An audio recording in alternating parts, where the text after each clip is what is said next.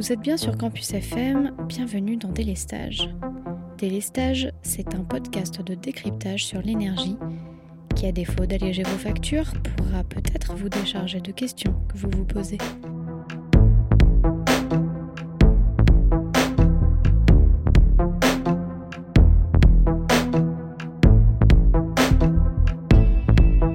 L'énergie, on entend beaucoup parler, mais on n'y comprend pas grand-chose.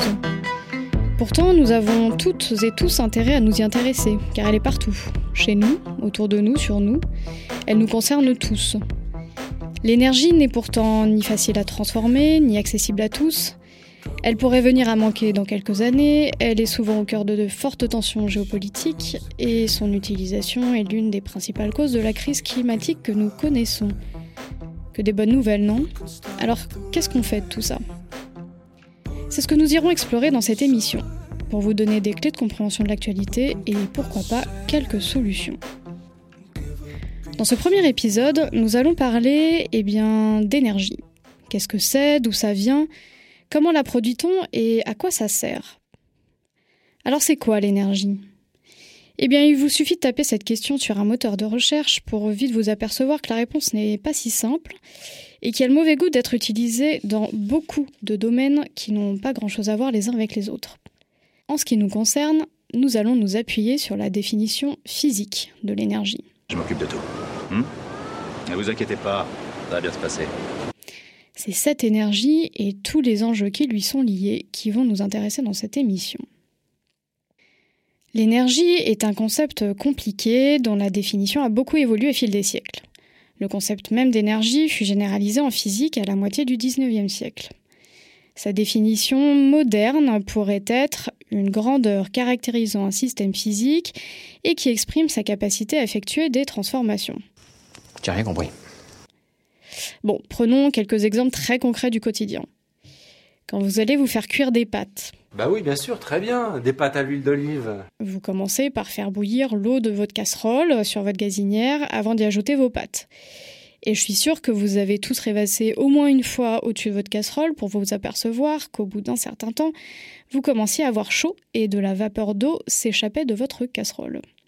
Cette vapeur, c'est l'eau de la casserole qui est passée de l'état liquide à l'état de vapeur. On parle de changement d'état de la matière. Je ne vois pas très bien le rapport, mais si tu me le demandes, je reste. On y vient à l'énergie. Pour opérer ce changement d'état, l'eau a eu besoin d'être chauffée, et cette chaleur vient de la flamme qui a eu besoin de gaz pour exister. C'est donc ce même gaz qui a permis à votre eau de chauffer et d'être transformée en vapeur. Autre exemple, si vous n'aviez pas envie de pâte mais plutôt d'un thé, vous allez plutôt faire chauffer l'eau à la bouilloire. Dans ce cas, votre source d'énergie, c'est l'électricité. En passant dans les résistances de votre bouilloire, l'énergie électrique les fait chauffer. C'est ce qu'on appelle l'effet Joule ou énergie thermique. L'énergie électrique s'est donc transformée en énergie thermique et va permettre à l'eau contenue dans la bouilloire de chauffer. Prenons un autre type d'exemple, la voiture à essence. Dans ce cas, votre source d'énergie, c'est l'essence. Je vous passe le fonctionnement exact d'un moteur, mais grosso modo, c'est la combustion du mélange gazeux air-essence qui va permettre au moteur de démarrer. Autrement dit, l'énergie chimique de l'essence, libérée au moment de la combustion, se transforme en énergie mécanique, permettant le démarrage du moteur et des pistons. Et enfin, cette énergie mécanique se transfère en énergie cinétique pour permettre à la voiture de se déplacer. Si vous faites du vélo, c'est la même histoire. Vous utilisez de l'énergie. Si le vélo avance, c'est que le cycliste pédale et donc que ses muscles ont suffisamment d'énergie. C'est-à-dire qu'ils ont assimilé suffisamment de sucre pour que le cycliste se mette en mouvement. Il y a donc eu transfert de l'énergie chimique, l'assimilation des sucres, en énergie musculaire. Si on doit faire un gros raccourci, c'est grâce au sucre que le vélo avance. Vous en voulez encore? Geneviève, calme-toi Bon d'accord, pas de liste à l'après-vert, mais euh, si je récapitule, pour chauffer, faire fonctionner une voiture, faire du vélo, transformer de la matière, fabriquer un objet, prendre une douche chaude, couper notre bloc de tofu, construire une route ou un immeuble, même respirer. Oui, je sais, j'avais dit pas à l'après-vert. Bon, en gros, pour à peu près tout, à partir du moment où il y a changement, nous avons besoin d'une source d'énergie. Le gaz, l'essence, les sucres, l'électricité, mais aussi euh, l'eau, le vent, le soleil, pour être transformés en une autre forme d'énergie. énergie thermique, cinétique, mécanique, chimique.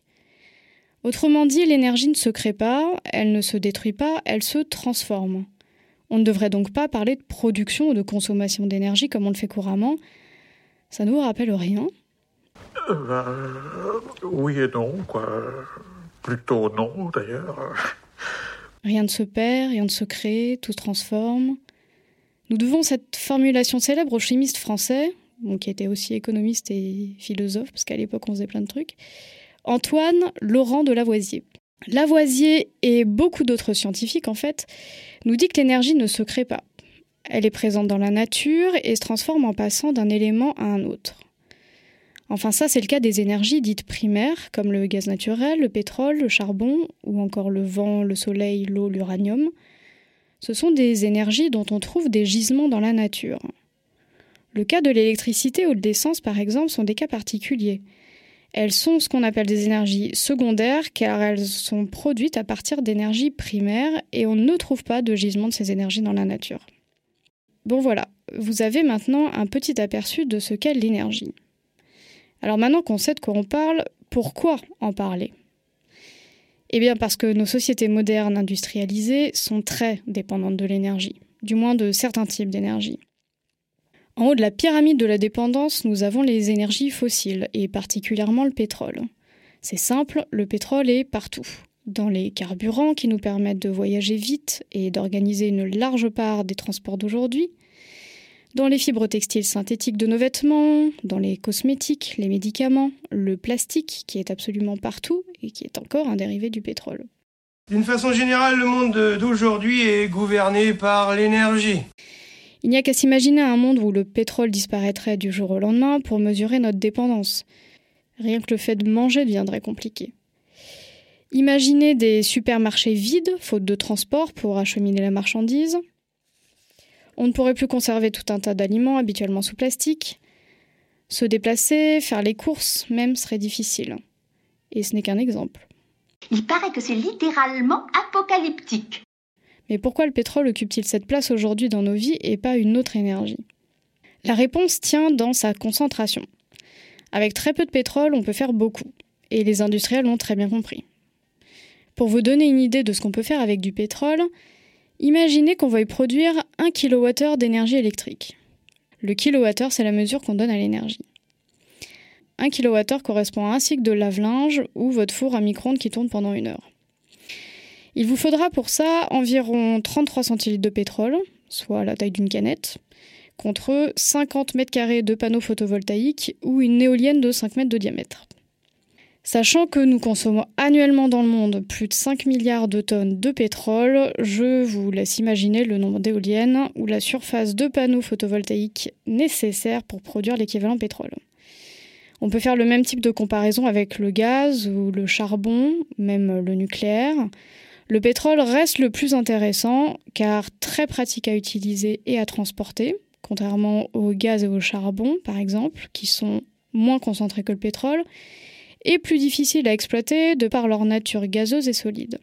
Ne parlons même pas de l'uranium, qui est lui un million de fois plus concentré que le pétrole, mais produire de l'énergie nucléaire reste extrêmement coûteux et technique à mettre en œuvre. Bon bref, vous l'aurez compris, le choix du pétrole est vite fait et nous évite de se balader avec une éolienne sous le bras. Pas étonnant donc que son utilisation soit autant généralisée et que les réserves se vident aussi vite. Car oui, le pétrole, tout comme le gaz ou le charbon, sont disponibles en quantité limitée.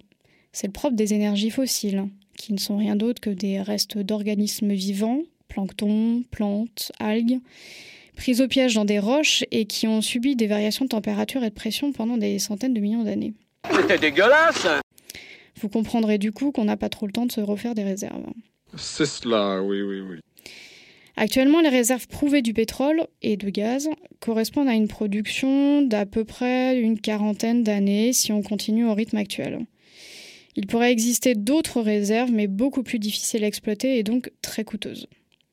Et avec les énergies fossiles, les réserves ne sont pas notre seul problème, puisque la combustion des énergies fossiles est aussi très émettrice de dioxyde de carbone, le fameux CO2, qui est en grande partie responsable du dérèglement climatique que nous connaissons aujourd'hui.